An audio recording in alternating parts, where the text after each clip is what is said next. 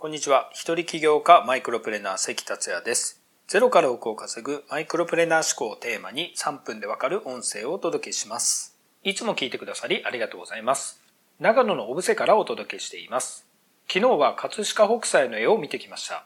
すぐ近くに岩松院というお寺があるんですけれども、そこの天井に北斎の八方睨み鳳凰図っていうですね、すごい巨大な天井画があります。撮影ができないのが残念なんですけれども、鳳ですね、フェニックスがすごく鮮やかな色で描かれてました。岩松院のお寺の中もすごく空気が良くて心が浄化されましたね。また、オブセのお話は番外編でお送りしたいと思います。さて今回のテーマは、なぜ嫌な仕事で長時間働くのか、そこから脱出する3つの方法です。この音声を聞いているあなたは、嫌な仕事で長時間働きたくないという方だと思います。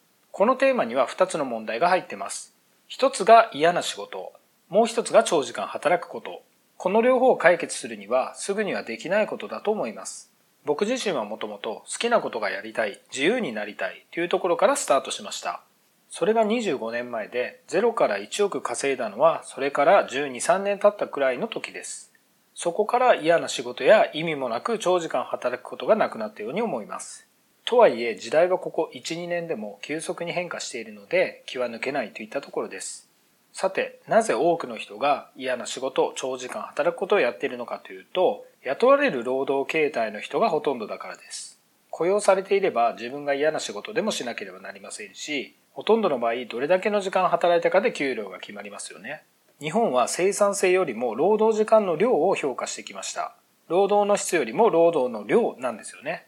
だから生産性が低い国民になってしまったのです。働き方改革と叫ばれてますが、これはなかなか変わらないと思います。そういった環境の中にいると嫌な仕事でも長時間頑張ることが偉いというパラダイム、価値観になります。これをパラダイムシフトで逆にする必要があるんですよね。つまり嫌な仕事はしない。労働時間は短ければ短いほどいいということです。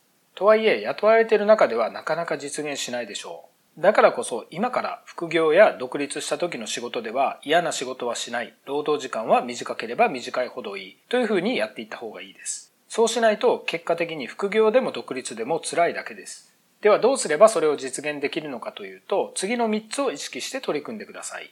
1番目は時給単価を上げる。2番目は自分の価値を上げる。3番目は商品やコンテンツを作るです。僕のこれまでの音声ではこれらについて話してます。例えば、あなたの時給単価はいくら時給単価を10倍にする方法。あなたの価値はあなたが決めていい。大きく稼ぎたいなら高単価の商品を作ろう。こういった音声にこれらの3つの知識やノウハウを入れてます。もう一度3つの方法を言います。1番目、時給単価を上げる。2番目、自分の価値を上げる。3番目、商品、コンテンツを作る。です。過去の音声については、ヒマラヤというアプリか、僕のブログにアップしてますので、そちらをご覧ください。僕のブログの URL はメッセージか概要欄に貼っておきます。それでは今回は以上です。最後までお聴きいただきありがとうございました。この音声を気に入っていただけましたら、シェアなどしていただけると嬉しいです。それではまた明日。